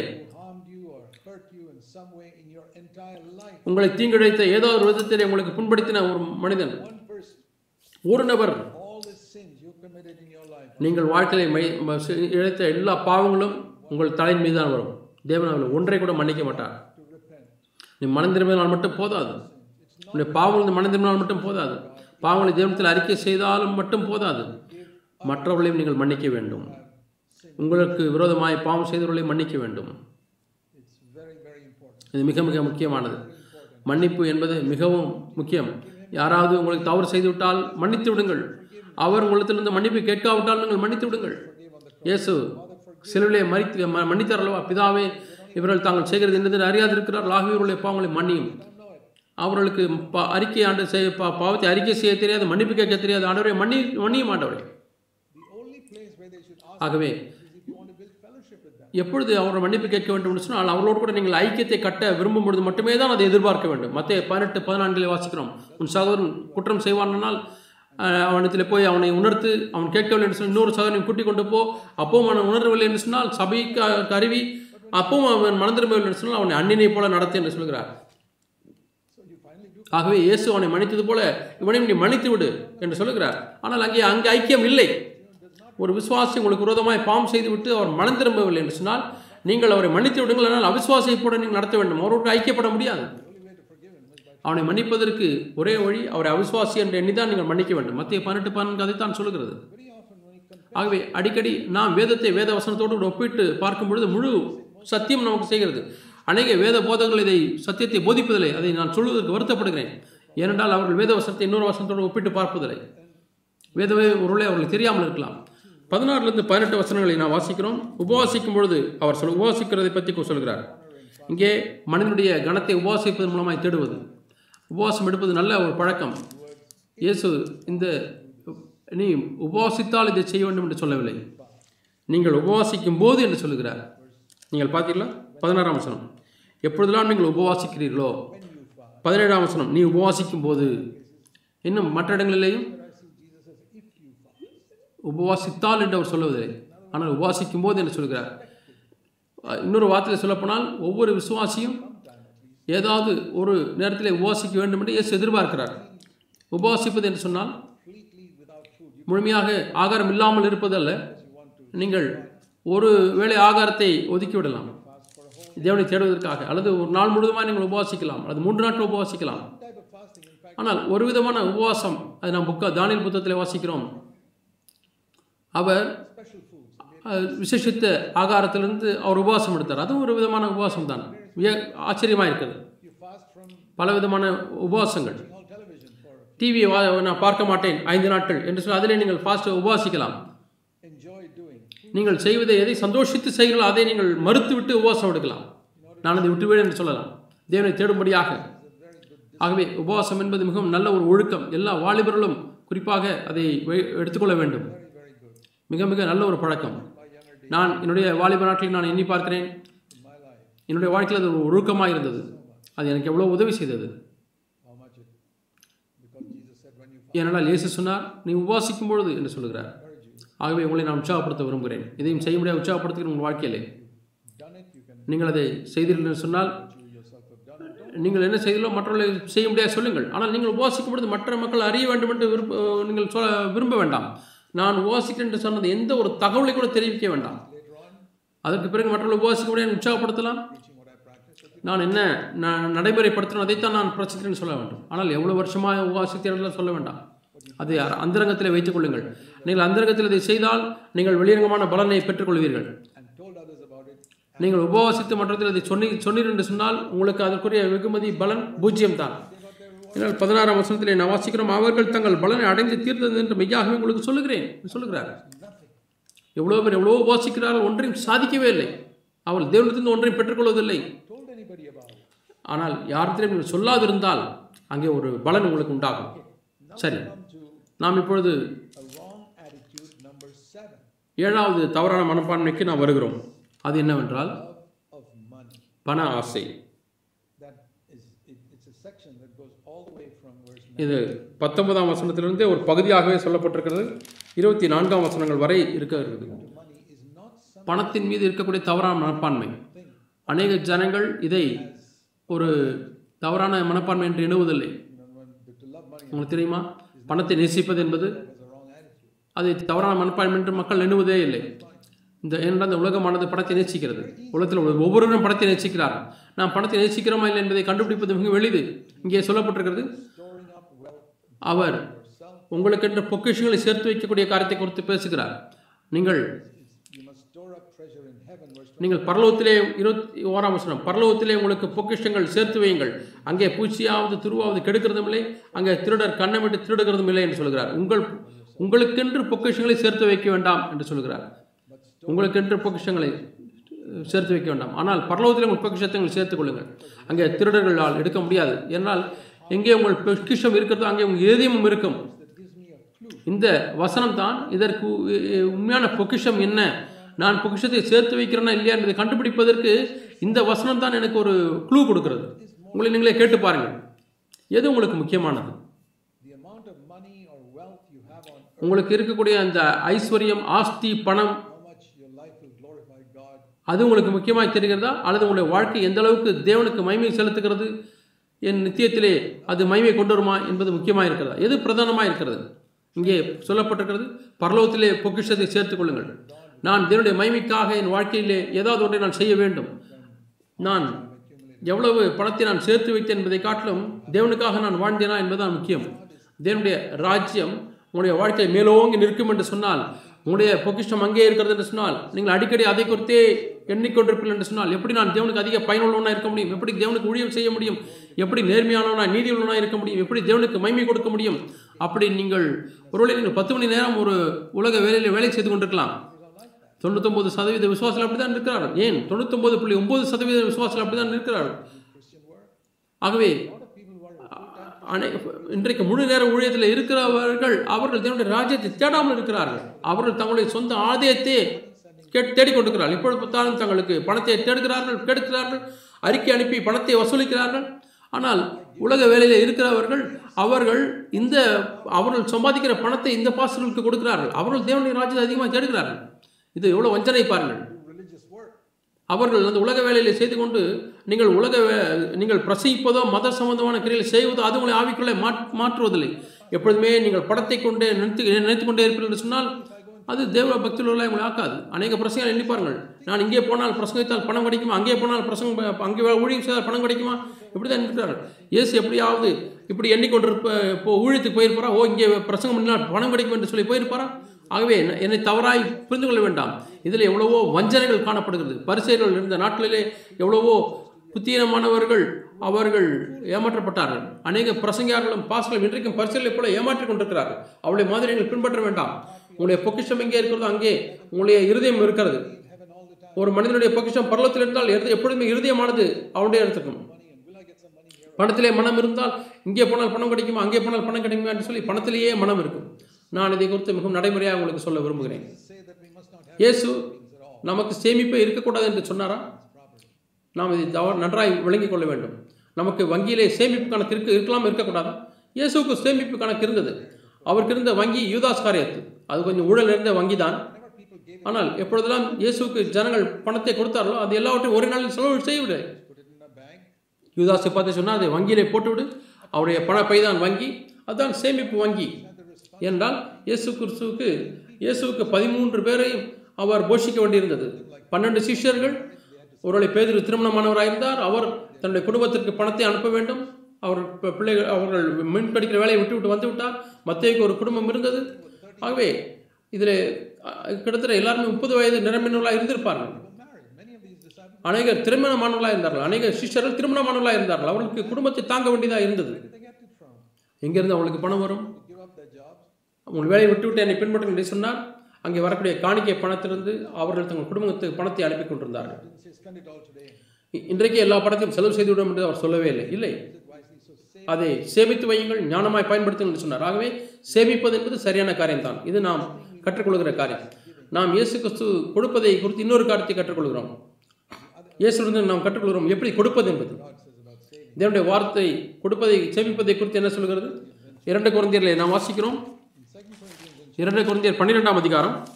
இங்கே வாசிக்கிறோம். பதினான்காம் வசனம்.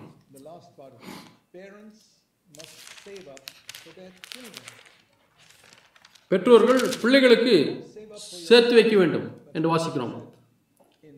பெற்றோருக்கு பிள்ளைகள் அல்ல பிள்ளைகளுக்கு பெற்றோர்களை பொக்கிஷங்களை சேர்த்து வைக்க வேண்டும் என்று நாம் வாசிக்கிறோம். இரண்டு குழந்தையர் பன்னிரெண்டு பதினான்கில் வாசிக்கிறோம்.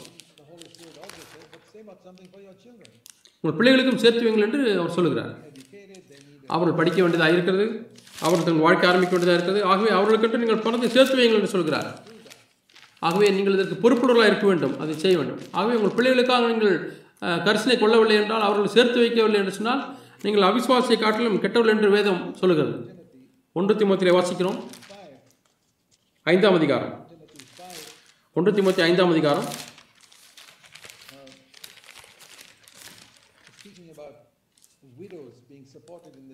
அங்கே சபையில் உள்ள விதவைகளை எப்படி தாங்குவது என்று பேசுகிறார்.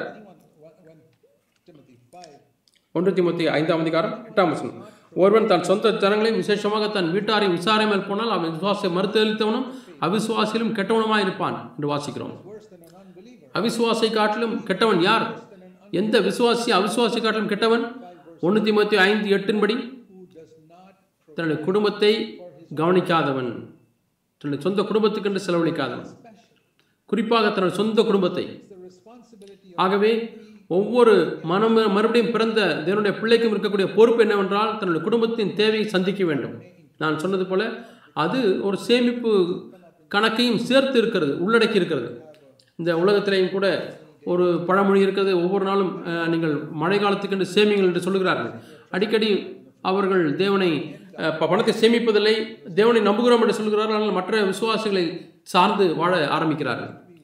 ஆகவே நாம் க கவனமுள்ளவர்களாக இருக்க வேண்டும் புத்தியுள்ளவர்களாக இருக்க வேண்டும். நாம் நமக்கு என்று நாம் சேமித்து வைக்க வேண்டாம். இருக்கிற எல்லாவற்றையும் கொடுத்து விடுவது ஞானம் இல்லை. தேவனுடைய ஊழியத்திற்காகிலும் சரி. அப்போ நடவடிக்கைகளே இரண்டாவது காலத்தில் வாசிக்கிறோம். அப்போ அப்போ நாலாம் அதிகாரம் நாலாம் அதிகாரம். தங்களுக்கு இருந்த எல்லாவற்றையும் அவர்கள் விற்று அப்போ சில நான்காம் அதிகாரம் முப்பத்தி நான்காம் சொல் நிலங்களையும் வீடுகளை உடையவர்கள் அவர்களை விற்று விற்கப்பட்டவர்களின் கிரியத்தை கொண்டு வந்து என்று வாசிக்கிறோம். அவர்கள் வைராக்கியமுள்ளவர்களாக இருந்தார்கள் யாரும் அவர்களை கேட்கவில்லை. தனிப்பட்ட விதத்தில் நான் அது ஞானமான காரியம் என்று நான் எண்ணுவதில்லை. எல்லா பணத்தையும் சொத்தை எல்லாம் வித்துவிட்டு தேவனுக்கோ அல்லது ஏழைகளுக்கோ கொடுத்து விடுங்கள் என்று சொல்லவில்லை. இது நடந்தது நிமித்தமாய் என்ன நடந்தது என்று சொன்னால் இதனுடைய நிமித்தமாக தான் ஒரு காரணம். இது அது பின்னால் வருகிற சா நாட்களிலே பார்க்கிறோம் இவர்கள் பிலிப்பியர்கள் சபையில இடத்திலிருந்து பணத்தை வசூல் செய்து எருசலேம் சபைக்கு அனுப்ப வேண்டியதாக இருந்தது. இருக்கிறது எல்லாவற்றையும் விட்டு விட்டார்கள் ஆகவே சேமிப்பதில் ஒரு ஞானம் இருக்கிறது. நாம் கொடுப்பதிலேயும் கூட நாம் ஞானமுள்ளவர்களாக இருக்க வேண்டும். ஆகவே இரண்டு எஜமான்கள் என்று சொல்லப்பட்டிருக்கிற அந்த வசனத்துக்கு நாம் வருகிறோம். யாரும் இரண்டு எஜமான்களுக்கு ஊழியம் செய்ய முடியாது. மத்திய ஆறு இருபத்தி நான்கில் வாசிக்கிறோம். ஒருவனை பகைத்து ஒருவனை நேசிப்பான் என்று வாசிக்கிறோம். ஒருவனை அற்பமாய் எண்ணி ஒருவனை கனமண்ணுவான் என்று வாசிக்கிறோம். ஒருவனை பற்றிக்கொண்டு மற்றவனை அசட்டு பண்ணுவான். ஆகவே ஒவ்வொரு நபரும் தன்னுடைய குடும்பத்துக்கு என்ன தேவை என்பதை அவன் தான் தீர்மானிக்க வேண்டும். செலவு செய்வது என்று வரும்பொழுது வேதியில் ஒரு வசனத்தை நான் அறிந்திருக்கிறேன். அது இயேசு எப்படி தன்னுடைய மனத்தை பணத்தை செலவு செய்தார் என்பதை அறி அறிவதற்கு அது உதவியாக இருக்குது யோவான் பதிமூன்றாம் அதிகாரத்தில் யோவான் பதிமூன்று இருபத்தி ஒன்பது. இயேசுவுக்கு ஒரு பணப்பை இருந்தது. யோதாஸ் காரியத்து அதை வைத்திருந்தார். அது பணமாக பெட்டியாக இருக்கலாம் அல்லது பையாக இருக்கலாம். யோ இப்போ யு- யூதாஸ் பணப்பையை வைத்துக் கொண்டிருந்தபடினாலே அவன் போய் பண்டிகை தேவையானவங்களை கொள்ளும்படிக்காவது தரித்திரருக்கு ஏதாயிரம் கொடுக்கும்படிக்காவது இயேசுவோட சொல்லியிருப்பார் நினைத்தார்கள். நீ செய்ய வேண்டியதை செய்ய என்று சொல்லும் பொழுது எப்பொழுதுமே இயேசு அவனை பார்த்து என்ன செய்ய சொன்னார் என்று சொன்னால் தேவையானவைகளை வாங்குவதற்கு அல்லது தரித்திரருக்கு கொடுப்பதற்கு. ஏழைகளுக்கு கொடுக்க வேண்டும். இந்த இரண்டு வாசகங்களிலே இயேசு எப்படி தன்னுடைய பணத்தை செலவு செய்தார் என்பதை நாம் பார்க்கிறோம். உங்களுக்கு என்ன தேவை அதை வாங்குங்கள் ஏழைகளுக்கு கொடுங்கள். உங்களுக்கு என்ன தேவை? என்று வரும்பொழுது வித்தியாசமான மக்களுக்கு வித்தியாசமான தேவைகள் இருக்கலாம். ஒரு ஏழை கிராமத்தில் நீங்கள் வாழ்ந்து கொண்டிருந்தால் அங்கே இருக்கக்கூடிய பெரிய பணக்காரர் அவருக்கு ஒரு சைக்கிள் தான் இருக்கும். அவங்களுக்கு பைக்கே இருக்காது. மற்ற எல்லாரும் நடக்க பழகி கொண்டார்கள் யாருக்கும் சைக்கிள் இருக்காது. ஆனால் பணக்காரர் ஒரு சைக்கிள் வைத்திருப்பார்.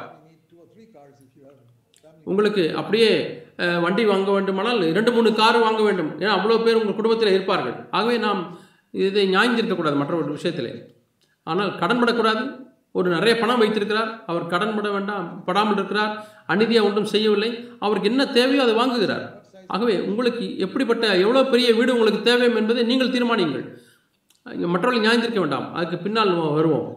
உங்களுக்கு என்ன தேவை அதை வாங்குங்கள் மற்றவர்களை நியாயந்திருக்க வேண்டாம். உங்களுக்கு தேவையானதை விட அவருக்கு பத்து மடங்கு அதிக தேவையாக இருக்கலாம். அடிக்கடி விசுவாசிகளுக்கு என்ன பழக்கம் இருக்கிறது சொன்னால் மற்ற மக்களை நியாயந்திருக்கிறார்கள். கவனமாக கேளுங்கள். விசுவாசிகளுக்கு மற்றவர்களை நியாயந்திருக்கக்கூடிய பழக்கம் இருக்கிறது. தங்கள் வாழ வாழ்க்கை தரத்தை கூட மேலான வாழ்க்கை தரம் கொண்டவர்களை பார்த்து அவர்கள் அஹ், என்னுடைய தரம் தான் சரியான தரம் என்று எண்ணுகிறார்கள். யாராவது கீழே இருந்தால் அவர்கள் என்னுடைய தரத்துக்கு வர வேண்டும். ஆனால் அதிகமாக இருக்கிறவர்கள் அவர்கள் மிகவும் அவர்கள் தாராளமாக இருக்கிறார்கள். அவர்கள் சொகுசாக வாழ்ந்து கொண்டிருக்கிறார்கள் என்று சொல்கிறார்கள். எஸ் உங்களுக்கு அந்த தரம் வேண்டுமானால் இயேசு நோக்கி பாருங்கள். அவருக்கு எதுவுமே சொந்தமானதாக இல்லை. உங்களுக்கு என்ன தேவையோ அதை நீங்கள் வாங்குங்கள். மற்றவர்களுக்கு என்ன தேவை என்பதை நீங்கள் நியாயந்திருக்க வேண்டாம். ஒரு காலம் அவர் பத்து கார் வாங்கினால் அவருடைய வேலை. அது உங்களை க- உங்களை பொறுத்த காரியம் இல்லை. அவர் கடன் வாங்காமல் பிச்சை எடுக்காமல் திருடாமல் இருந்தால் அது அவருடைய விஷயம். ஆகவே உங்களுடைய வாழ்க்கை தரத்தை இன்னொருவருடைய வாழ்க்கை தரத்தோடு கூட ஒப்பிட்டு பார்க்கவே வேண்டாம். அது தீமையான காரியம். உங்களுக்கு என்ன தேவை அதை வாங்குங்கள். தேவையில் உள்ளவர்களுக்கு உதவி செய்யுங்கள். இப்பொழுது மற்ற ஆறு இருபத்தி நான்குக்கு நாம் வருகிறோம். பணம் என்பது உங்களுக்கு எஜமானாக இருக்க முடியும். Money இங்கே பணம் உங்களுக்கு எஜமாக இருக்கிறதா அல்லது தேவன் உங்களுக்கு எஜமானா இருக்கிறாரா? மத்தேயு ஆறாம் அதிகாரம் இருபத்தி நான்காம் வசனம். யாருமே இரண்டு எஜமான்களுக்கு ஊழியம் செய்ய முடியாது. இதை வழங்கிக் கொண்டீர்களா? நீங்கள் தேவனுக்கும் பணத்துக்கும் ஒரே நேரத்திலே நீங்கள் ஊழியம் செய்ய முடியாது. தேவனுக்காகவும் பணத்துக்காகவும் நீங்கள் வாழ முடியாது. நீங்கள் ஒன்று பணத்துக்காக ஆஸ்திக்காக வாழ வேண்டும் அல்லது தேவனுக்காக வாழ வேண்டும். எவ்வளோ சம்பாதிக்கிறீர்கள் என்பதை குறித்து அவர் பேசவில்லை. நீங்கள் எதற்காக வாழ்கிறீர்கள்?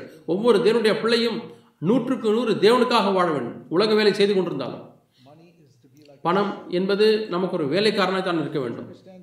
நாம் இதை மிகவும் தெளிவாக அறிந்து கொள்ள வேண்டும். ஏனென்றால் நாம் இந்த விஷயத்திலே நாம் சரியான விதத்திலே விளங்கிக் கொள்ள விரும்புகிறோம்.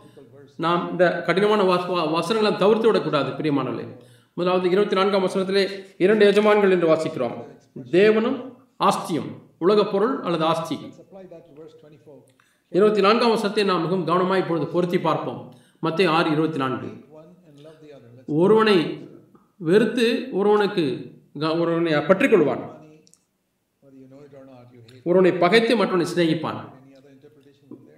உங்களுக்கு தெரியவில்லையா? யாரை நான் பகைக்கிறேன் யாரை நான் சிநேகிக்கிறேன் என்று தெரியவில்லையா?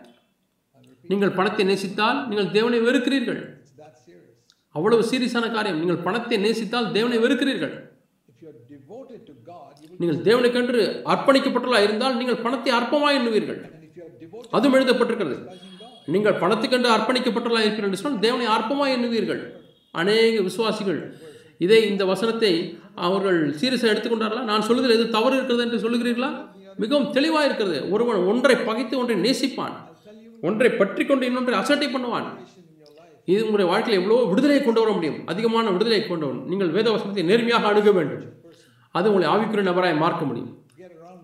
நீங்கள் இந்த வசனத்தை சுற்றி சுற்றி வளைத்து போவதை பார்க்கலாம். இதை நான் அப்படியே நான் கண்டும் காணாமல் அடுத்த வசனத்துக்கு போய்விட்டு சொல்ல வேண்டாம். இப்படி தான் அநேக ஜனங்கள் தேவனுடைய மேன்மையானவற்றை எழுந்து விடுகிறார்கள். நாம் தெளிவாய் தேவன் பணம் என்கிற விஷயத்தில் தெளிவாக நாம் வர வேண்டும். நான் இரண்டு எஜமான்களுக்கு ஊழியம் செய்யவே கூடாது. நான் தேவனுக்கு அர்ப்பணிக்கப்பட்டவனாக இருக்க வேண்டும். பணத்தை அற்பமாக எண்ணுகிறவனாக இருக்க வேண்டும். நான் தேவனை நேசிக்க வேண்டும். பணத்தை வெறுக்க வேண்டும். பணத்தை வெறுப்பது என்றால் என்ன அர்த்தம்? இன்னொரு விதத்தில் சொல்லப்பட்டிருக்கு நான் விளக்கி சொல்லுகிறேன். இயேசு சொன்னார் லூக்கா பதினான்கு இருபத்தி ஆறில் உன்னுடைய தகப்பனையும் உன்னுடைய தாயையும் உன் மனைவியையும் லூக்கா பதினொன்று இருபத்தாறு வெறுக்க வேண்டும் என்று சொல்லப்பட்டிருக்கிறது. அதனுடைய பொருள் என்ன? அங்கே மிகவும் தெளிவாக இருக்கிறது. அவளை தள்ளிவிடு என்று சொல்லவில்லை. மனைவியை தள்ளிவிட வேண்டும் அப்பாவை தள்ளிவிட வேண்டும் என்று சொல்லவில்லை. அந்த பின்னணியிலே மத்திய பத்தாம் அதிகாரத்தில் என்ன சொல்கிறார்? என்னை காட்டிலும் அதிகமாக தன்னுடைய தாப்பனை நேசித்தால் நீங்கள் வசனத்தையும் வசனத்தையும் ஒப்பிட்டு பார்க்க வேண்டும். மற்ற பத்தாம் அதிகாரத்தையும் லூக்கா பதினாலு இருபத்தி ஆறையும் ஒப்பிட்டு பார்க்க வேண்டும். ஒப்பிட்டு பாருங்கள். நீங்கள் உங்கள் அப்பா அம்மாவை காட்டிலும் அதிகமாக அப்பா அம்மா கணவன் மனைவி அல்லது த- சகோதரன் சகோதரி இவளை காட்டிலும் அதிகமாக இயேசுவை நேசிக்க வேண்டும். அதே அர்த்தம் தான் இங்கேயும் இருக்கிறது பிரியமானவர்களே. நான் என்ன அது என்ன பொருள்? பணத்தை வெறுப்பது என்று சொன்னால் பணத்தை காட்டிலும் தேவன் தான் எனக்கு அதிகமான காரியம் என்று சொல்ல வேண்டும். எந்த நாளிலும் தேவனை தான் அதிகமாக எனக்கு வேண்டும் என்று சொல்ல வேண்டும். நான் எப்பொழுதுமே நான் தேவனை தான் தெரி- தெரிவு செய்வேன். தேவனுக்கு காட்டிலும் மேலாக பணத்தை நான் தெரிவு செய்ய மாட்டேன். நீங்கள் உங்களை மனசாட்சியை வ வருத்தி கொண்டு மனசாட்சி உறுத்துகிறதை அலட்சியப்படுத்தி நீங்கள் பணத்தை சம்பாதிக்கலாம். வருமான வரியிலே ஏமாற்றலாம். எத்தனை விசுவாசிகள் வருமான வரியில் ஏமாற்றுகிறார்கள்? அவர்கள் தேவனை பாய்க்கிறார்கள். அதான் நேரடியான ஒரு வியாக்கியானம். நீங்கள் இயேசுவை இயேசுடைய இயேசுனுடைய சொல்லப்போனால் நீங்கள் தேவனை வெறுக்கிறீர்கள். நீங்கள் தேவனுடைய பிரமாணங்களை நீங்கள் மீறும் பொழுது கொஞ்சம் பணம் சம்பாதிப்பதற்காக அநேக விசுவாசங்கள் இப்படி செய்கிறார்கள். இங்கேயும் அங்கேயும் சிறு சிறு பொய்யை சொல்லுகிறார்கள். பொய்யான வாசங்களை கையெழுத்து போடுகிறார்கள். சரி. இன்றைக்கு யாருக்கு நீங்கள் ஊழியம் செய்யும் ஏதாவது நீங்கள் தெரிந்து கொண்டீர்கள்? நமக்கு எவ்வளோ பணம் வைத்திருக்கலாம்? பணம் என்னுடைய வேலைக்காரனாக இருக்க வேண்டும். உங்களுடைய இருபத்தி ரெண்டு இருபத்தி மூன்று வசனம் ஒப்பிட்டு பாருங்கள். உன்னுடைய கண் விளக்க கண் தெளிவாக இருந்தால் தேவன் எனக்கு எஜமான இருந்தால் தான் கண் தெளிவாக இருக்கும். அடிக்கடி இந்த விளக்கத்தை நான் பயன்படுத்தியிருக்கிறேன். நான் யாருக்கு ஊழியம் செய்கிறேன்? தேவனும் பணமும் இரண்டு எஜமான்களை எண்ணிக்கொள்ளுங்கள். நீங்கள் யாருக்கு யாரை சேவிக்கிறீர்கள்? கண்டுபிடிப்பது மிகவும் எளிது. இரண்டு ஜனங்கள் இருக்காண்டு என்று வைத்துக் கொள்வோம் ரெண்டு ஆட்கள் இருக்கிறார்கள். ஒருவன் ஏ இன்னொருவன் பி நீங்கள் தான் வேலைக்காரன் ஆண்டவர் சொல்லுகிறார் நீ யாருக்கு வேலைக்காரன் என்பதை நான் கண்டுபிடிக்க சொல்கிறார் ரெண்டு பேருமே கூப்பிடுகிறார்கள் யார் இடத்துல நீ போகிறாயோ அவர்தான் உன்னுடைய எஜமான். மிகவும் எளிது. இவர் கூப்பிட்டு போனால் நீ அவருக்கு வேலைக்காரன். இப்பொழுது தேவனும் பணமும் ஒரு சில காரியத்தை செய்ய முடியாத ரெண்டுமே அழைக்கிறது. நீங்கள் யாருக்கு கீழ்ப்படிந்து போக போறீர்களோ அவர்களுக்கு தான் நீங்கள் வேலைக்காரன் நீங்கள் பணம் என்று தெரிவு செய்வீர்கள் என்று சொன்னால் தேவனுடைய அழைப்பை காட்டிலும் நீங்கள் உங்களை குறித்து என்ன எண்ணிக்கொண்டிருந்தாலும் சரி என்ன புதிய ஏற்பாடு சபைக்கு போய் கொண்டிருந்தாலும் சரி நீங்கள் பணத்தை சேவிக்கிறீர்கள். பணத்தின் அடிப்படையிலே நீங்கள் ஒரு தீர்மானத்தை செய்வீர்கள் என்று சொன்னால் தேவன் என்ற அடிப்படையில் அல்ல அநேக ஜனங்கள். நீங்கள் வே அதிக சம்பளத்தில் உள்ள ப வேலையை எடுக்கக்கூடாது என்று சொல்லவில்லை. நீங்கள் நல்ல சம்பளம் கொடுக்கக்கூடிய வேலைக்கு போங்கள் நல்ல பாதுகாப்பான வேலையை தெரிவு செல்லுங்கள் அது பூர்ணமாக நல்லது தான் உங்கள் பிள்ளைகளுக்கு நீங்கள் கொடுக்க வேண்டும். உங்கள் பிள்ளைகளுக்கு நல்ல படிப்பு கொடுக்க வேண்டும். இதெல்லாம் நல்லது தான் ஆனால் குறிப்பு என்னவென்றால் அதற்கு பின்னாக நீங்கள் தேவனை சேவிக்கிறீர்களா? நீங்கள் தேவன் சித்தத்தை தேடுகிறீர்களா? தேவன் சித்தத்தை தேடாவிட்டால் இந்த இடத்துல நான் அதிக பணம் சம்பாதிக்கலாம் சொல்லி அங்கே நீங்கள் போகிறீர்களா? அங்கே சபை இருக்கிறதா இல்லையா? அதெல்லாம் நீங்கள் அதை பொருட்படுத்துவதில்லை. மனசாட்சியை கொஞ்சம் தகுதிப்படுங்கள். அங்கே அதிக பணம் சம்பாதிக்க வேண்டும் என்று போகிறீர்கள். அருமையான சகோதர சகோதரிகளே உங்களை நீங்களே கேட்டு பாருங்கள். நீங்கள் நியாயசரத்திலே ஒரு வியப்போ உங்களுக்கு காத்திருக்க வேண்டாம் ஆச்சரியம் காத்திருக்க வேண்டாம். அந்த நேரத்தில் அந்த ஆண்டவர் பார்த்து உன் வாழ்க்கை முழுவதுமாக நீ பணத்திலேயே குறிப்பாக இருந்தாய் எங்கே அதிக பணம் கிடைக்கிறது அங்கே நீ போய் கொண்டிருந்தாய் என் சித்தத்தை நீ தேடவே இல்லை என்று ஆண்டு சொல்லுவாரா? இப்பொழுது அப்படிப்பட்ட தெரிவுகளை கடந்த காலங்களில் செய்து விட்டீர்கள் இப்பொழுது என்ன செய்யலாம்? பணத்தை சம்பாதிப்பதற்காக ஒரு இடத்துக்கு போகிறீர்கள். அந்த வேலையை விட்டுவிடு என்று இப்பொழுது நான் சொல்லவில்லை. இந்த நாட்டில் வேலை கிடைப்பது கஷ்டமாக இருக்கிறது நீங்கள் எங்கேருந்து வந்தீங்களோ அங்கே போங்க என்று சொல்லவில்லை. ஆனால் குறைந்தபட்சம் தேவனுக்கு முன்பாக ஒத்துக்கொள்ளுங்கள். நான் பாவம் செய்து விட்டேன் என்று. நான் பெற்றோரிடத்தில் சொல்கிறேன் அவன் பிள்ளைகள் வழிதவறி போய்விட்டார்கள். தேவனிடத்திலே ஒத்துக்கொள்ளுங்கள். ஆண்டவரே நான் அவளை ஒழுங்காக வளர்க்கவில்லை. அதற்கு பிறகு ஆண்டவரத்திலே பார்த்து கேளுங்கள். ஆண்டவரே அவன் வீட்டுக்கு வர திரும்பி வர வேண்டுமே என்று சொல்லி. நீங்கள் உங்கள் சொந்த குறையை ஒற்றுக்கொள்ள விட்டு ஒத்துக்கொள்ளவில்லை என்றால் நீங்கள் தேவனிடத்திலே அந்த பிள்ளைகளை திரும்பி கொண்டு வரும் என்று சொல்லி ஜெபிப்பதற்கு தகுதி இல்லாதவர்களை போகிறீர்கள். நீங்கள் பணத்தை தேடி ஒரு இடத்துக்கு போகிறீர்கள். ஆண்டவரே நான் இந்த விஷயத்திலே பணத்திலே தான் விருப்பமுள்ளவனாக இருந்தேன். நான் அதற்காக இங்கே வந்தேன் சொல்லுங்கள். ஆண்டவரே என்னை மன்னியும் என்று சொல்லுங்கள். வரக்கூடிய நாட்களில் ஆண்டவரே நான் உங்களுடைய சித்தத்தையே நான் முதலாவது தேடுவேன். உங்களுடைய மகிமையை நான் தேடுவேன் என்று சொல்லுங்கள். அநேக கிறிஸ்தவர்கள் கிறிஸ்தவ வாழ்க்கையை வளர வேண்டிய விதத்தில் வளரவில்லை. ஏனென்றால் அவர்கள் இந்த விஷயத்தை நேரடியாக அவர் சந்திக்கவில்லை. இது அப்படியே தவிர்த்து விட்டு போய்விட்டார்கள். உங்களுக்கு விவசாய நிலத்தில் ஒரு பெரிய பாறை இருக்கிறது நீங்கள் அதை தாண்டி போகிறீர்கள். அதுக்கு பிறகு அதை பார்த்து பாறை புரட்டி அதை எடுத்து விடுங்கள். ஆகவே பணம் என்பது உங்களுக்கு எஜமானாக இருக்கக்கூடாது. தேவன் தான் உங்கள் எஜமானாக இருக்கும் என்பதை நிச்சயப்படுத்திக் கொள்ளுங்கள். இயேசு கிறிஸ்து எப்பொழுதுமே அநீதியான ஒரு காரியத்தை கூட செய்யவே இல்லை. நீங்களும் இதை உங்கள் செய்வீர்கள் என்று நம்புகிறேன். உங்களை கடன் எல்லாம் நீங்கள் எவ்வளோ முடியுமோ அவ்வளோ சீக்கிரமாக செலுத்தி விடுங்கள். தேவன் மீது எவ்வளோ ம- என்ன மனப்பான்மை இருக்கிறது அவர் பார்க்குறார். நீங்கள் ரெண்டு காசு கூட நீங்கள் திருப்பி கொடுங்கள். காணிக்கப்பட்டிலே அந்த உதவி போட்டார்கள். ஆக இந்த மனப்பான்மை அந்த மனப்பான்மை இருக்கிறதா? ஆண்டவரே நான் பண விஷயத்தில் நிதியாக இருக்க வேண்டும் ஆண்டவரே. நான் யாருக்கும் கடன்பட வேண்டாம் ஆண்டவரே என்று சொல்ல வேண்டும். கடன்படக்கூடாது என்று சொல்ல வேண்டும். நீங்கள் எல்லாருமே நான் கேட்கிறேன். கிரெடிட் கார்டு கடன் கடன் உங்களுக்கு அதிகமாக இருக்கிறதா? ஏன் நீங்கள் அதை திரும்பி செலுத்தாமல் இருக்கிறீர்கள்? ஏன் சில காரியங்கள் உங்களுக்கு மறுத்து விட்டு நீங்கள் அந்த பணத்தை செலுத்தக்கூடாது? கடன் வாங்கின பணத்தை செலுத்தக்கூடாது? ஆனால் வட்டி அதிகமாக செலுத்திக் கொண்டே இருக்கிறீர்கள். தேவனுடைய பணத்தை எழுந்து கொண்டே இருக்கிறீர்கள். முதலாவதாக முதலாவதாக இந்த கிரெடிட் கார்டு எதற்கு முக்கியமாய் தேவைப்படுவது அதிகம் மட்டுமே நீங்கள் பயன்படுத்த வேண்டும். நான் எதை நடைமுறைப்படுத்தவில்லை அதை நான் சொல்ல நானும் என்னுடைய துணைவியாரும் நாங்கள் திருமணமான பொழுது மிகவும் ஏழ்மையில் இரு- இருந்தோம். நாங்கள் ஒன்றை நிச்சயத்தை கொண்டோம். கடன்படவே மாட்டோம் என்று சொல்லி. இதில் நான் பேசுவதற்கு எனக்கு அதிகாரம் இருக்கிறது. என்னுடைய எண்பது ஆண்டுகளிலே நான் ஒரு காலம் கடன்பட்டதே கிடையாது. ஐம்பத்தி ரெண்டு ஆண்டுகள் நாங்கள் ஒரு நாள் கூட கடன்பட்டதே கிடையாது. எங்களுக்கு கொஞ்சம் இருந்தால் கொஞ்சம் தான் நாங்கள் செலவு செய்வோம். எங்களுக்கு வாஷிங் மிஷின் வாங்குவதற்கு பணம் இல்லை. நாங்கள் கைகளில் அந்த துணிமணிகளை துவைத்தோம். ஆகவே நீங்கள் தேவனை பிரியப்படுத்த பண்ணுவானா நீங்கள் கொஞ்சம் உங்களை மறுத்து ம- மறுக்க வேண்டும். வெறுக்க வேண்டும். அதனுடைய விளைவு நல்ல ஆவிக்குரிய வாழ்க்கையில் வருவீர்கள். நான் அதிகமாக தேவனால ஆசீர்வதிக்கப்பட்டேன் என்றால் நான் ஒரு தீர்மானித்தேன். நான் தெய்வீக சித்தாந்தங்களை நான் பண விஷயத்தில் பின்பற்றப் போறேன் என்று தீர்மானித்தேன். நான் உங்களுக்கு இயேசு நாமத்தில் சொல்கிறேன் உங்களில் அநேகர் எவ்வளோ காரியங்கள் இழந்து விடுகிறீர்கள். ஏனென்று சொன்னால் நீங்கள் இப்பொழுது பெற்றுக்கொள்ளலாம் குப்பை தான் பெற்றுக்கொள்கிறீர்கள். உண்மையான ஐஸ்வர்யத்தை நீங்கள் இழந்து விடுகிறீர்கள். ஆண்டவரே எனக்கு காண்பிம் காணுங்கள் யாரை நீங்கள் சேவைகள் என்பதை ஆண்டவரத்தில் கேளுங்கள். ஆண்டவரே நான் தேவனையா பணத்தையா? நீங்கள் நிறைய பணம் சம்பாதிக்க முடியாதுன்னு சொல்லவில்லை. நீங்கள் லட்சாதிபதியாக இருக்கலாம் பில்லியனராக கூட இருக்கலாம். இயேசுவை பின்பற்ற ஆனால் இயேசுவை பின்பற்ற முடியும். அது எதிர்க்கப்பட்டிருக்கிறது எனக்கு நிறைய வேலைக்காரர்கள் இருக்கிறான்னு சொல்வது போல. சிலருக்கு ஒரு வேலைக்காரன் தான் இருக்கிறார். ஆபரகாமுக்கு முன்னூற்றி பதினெட்டு வேலைக்காரர்கள் இருந்தார்கள். ஆனாலும் அவர் தேவனுக்கு சேவித்தார். What if a person has 318 ஒரு நபருக்கு முன்னூற்றி பத்தொம்போது மில்லியன் டாலர் பணம் இருந்தால் அல்லது பணம் இருந்தால் என்ன அர்த்தம்? தன் அக்கௌண்ட்லே தேவனை அவர் சேவிக்க முடியுமா? ஆம். அவர் அந்த பணத்தையெல்லாம் தன் வேலைக்காரனாக வைத்தார். உங்களுக்கு ஒரு வேலைக்காரன் இருக்கிறான் உங்கள் வீட்டிலே? ஆனால் அவர் அந்த வேலைக்காரன் உங்கள் வீட்டை பொறுப்படுத்தி அவர் வீட்டை நடத்துகிறார்? Question. அவர்தான் உங்களுடைய அதிகாரி. ஆகவே எவ்வளவு பணம் என்பது அல்ல. ஆனால் பணம் உங்களுக்கு வேலைக்காரனா இருக்கிறதா? உங்களுக்கு ஒரு வேலைக்காரனோ பத்தாயிரம் வேலைக்காரனோ அவங்களெல்லாம் உங்களுக்கு பணம் வேலைக்காரலா இருக்கிறாரா பணம் உங்களுக்கு வேலைக்காரனாக இருக்கிறதா? உங்களுக்கு வங்கி கணக்கு எவ்வளோ பெரிதாக இருக்குதுன்னு நான் கேட்கவில்லை. அந்த வீட்டுக்கு யார் எஜமானா இருக்கிறார் என்று நான் கேட்கிறேன். நான் தெளிவாக பேசிவிட்டேன் நினைக்கிறேன் எங்கே நாம் குறைபடுகிறோமோ அங்கே ஆண்டவரே எனக்கு உதவி செய்யும் என்று கேட்க வேண்டும். ஆண்டவரே நான் ஒரு அடிமையாக நான் இருக்க விரும்பவில்லை ஆண்டவரே. நான் எவ்வளோ கிறிஸ்தவ வாழ்க்கையில் எழுந்து கொண்டே இருக்கிறேன் ஆண்டவரே. இந்த காரியங்களெல்லாம் நான் சீராக்க வேண்டும் ஆண்டவரே. தேவன் உங்களுக்கு உதவி செய்வார் என்று நான் நம்புகிறேன். ஆகவே இன்றைக்கே தேவனத்திலே காரியங்கள் எல்லாம் சீராக்குங்கள். தேவன் உங்களை கெடுக்கிறார் என்று எண்ண வேண்டாம். வேலை விட்டுவிடு என்று அவர் சொல்லுவதில்லை. நீ இப்பொழுது சம்பாதிக்கிற சம்பாத்தியத்தை காட்டிலும் பத்து சதவீதம் பத்து சதவீத சம்பளத்தையே கொடுக்கக்கூடிய வேலைக்கு போ என்று சொல்லவில்லை. நம்முடைய தேவன் அன்பான தகப்பன். உங்களுடைய பூமிக்குரிய அப்பா அப்படி செய்வாரா? இல்லை. உங்களுடைய பூமிக்குரிய அப்பா பரலோ பரலோக பிதாவை காட்டும் அதிகமாக உங்களை நேசிக்கிறாரா? இல்லை. நாம் இந்த விளங்குதலில் தான் நாம் ஆரம்பிக்க வேண்டும். இந்த ஒரு அறிவில் ஆரம்பிக்க வேண்டும். ஆகவே தேவனை குறித்து தவறான கருத்துக்களை நாம் வைத்துக் கொண்டிருக்க வேண்டாம். எல்லாவற்றையும் தேவன் கொடுத்து விட வேண்டும் என்று சொல்லி அப்படி அல்ல. அப்படியே உங்களுக்கு பரிதாபமான ஒரு வாழ்க்கை இருக்கும் பிரியமானே போதுமான பணம் இருக்காது. போதுமான பேங்க் அக்கவுண்ட் இருக்கக்கூடிய இதெல்லாம் குப்பை.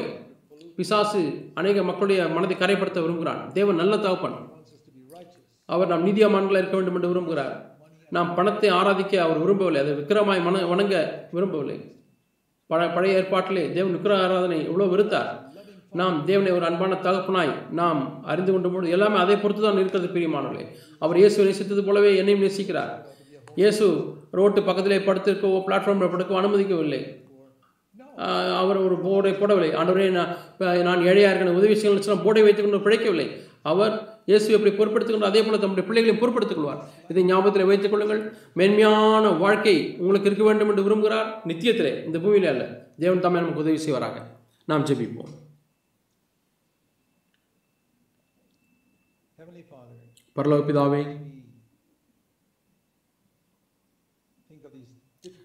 ஆண்டவரே இந்த கடினமான பாடங்களை நாங்கள் படிக்கும் பொழுது ஆண்டவரே இவ்வளோ மிக முக்கியமாக இருக்கிறது கத்தாவே ஆண்டவர் இதை குறித்து த- சரியான விளக்க விளக்கத்தை பெற்றுக்கொள்ள உதவி செய்யும் ஆண்டவரே. ஆண்டவரே இந்த காரியங்களை சத்தியங்களை கத்தாவே ஆண்டவரே எனக்கு விளக்குவது கஷ்டமாக இருக்கிறது. பரிசுத்த ஆவியானவர்கள் விளக்கி மக்களுக்கு விளக்கி சொல்ல முடியாது நான் ஜெபிக்கிறோம். ஆண்டவரே இந்த என்னுடைய பலவீனமான வார்த்தைகளை நான் பேசின வார்த்தைகளை வைத்து உங்கள் வாழ்க்கையில் நின்று பொருத்தியல் நடைமுறைப்படுத்தும் ஆண்டவரே. உண்மை கனப்படுத்த உதவி செய்யும் மற்றவர்களை ஞாயிந்திருக்க வேண்டாம் ஆண்டவரே. எங்கள் ஜெபமெல்லாம் கேட்டப்பட்ட படிலாம் நமக்கு நன்றி. ஒவ்வொரு மனிதனுடைய பாவனெல்லாம் மன்னித்தருள்கிறார் கர்த்தாவே. ஆண்டவரே நாங்கள் யாருக்கெல்லாம் எங்களை தீமை செய்தாலும் எல்லாம் மன்னிக்க விரும்புகிறோம். இயேசு நாம் கேட்கிறோம் பிதாவே. ஆமாம்